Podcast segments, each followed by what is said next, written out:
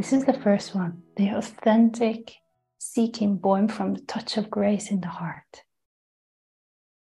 Now, you, you can't manufacture this authentic seeking, longing.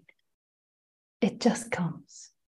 You can make yourself available for it and you can pray for it and you can ask for it. You can say, I'm here. Touch me with your grace. Touch me with your divine love. This is what I want. And then you do your practice. You rest as awareness. You stay present. And you're available for that. When it comes, it comes. When it comes, then you give everything to it. The other way of seeking or grasping, I need this, is the mind trying to do the awakening.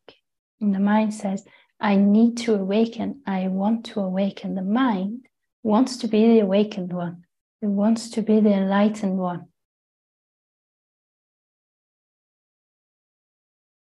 So, honesty and vigilance are required to be able to discern which one is seeking. Is it grace, a deep longing in the heart, which feels like a love for truth? It feels like your whole system is on fire with this longing. It feels like I'm ready to give everything up for it. You feel it deep in your being, a deep knowing. If it's the mind, then there's a subtle sense that if I get this, then it's going to give me something. It's going to fix all my problems in life. There's something in it for me. It's seeking a resolution to life's challenges through spirituality. Will never come.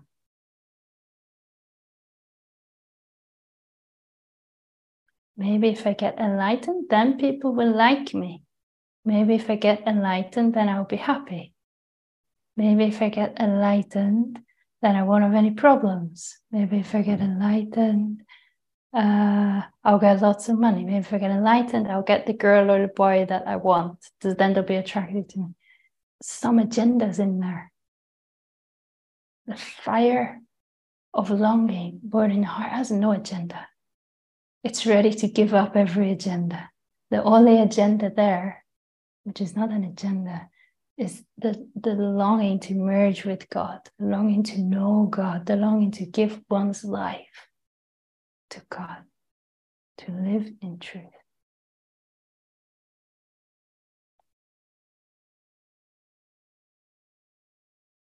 And both of those can be there at the same time. You have to discern which one is there. And if, if you see it's the mind, just watch it. It doesn't have to go away.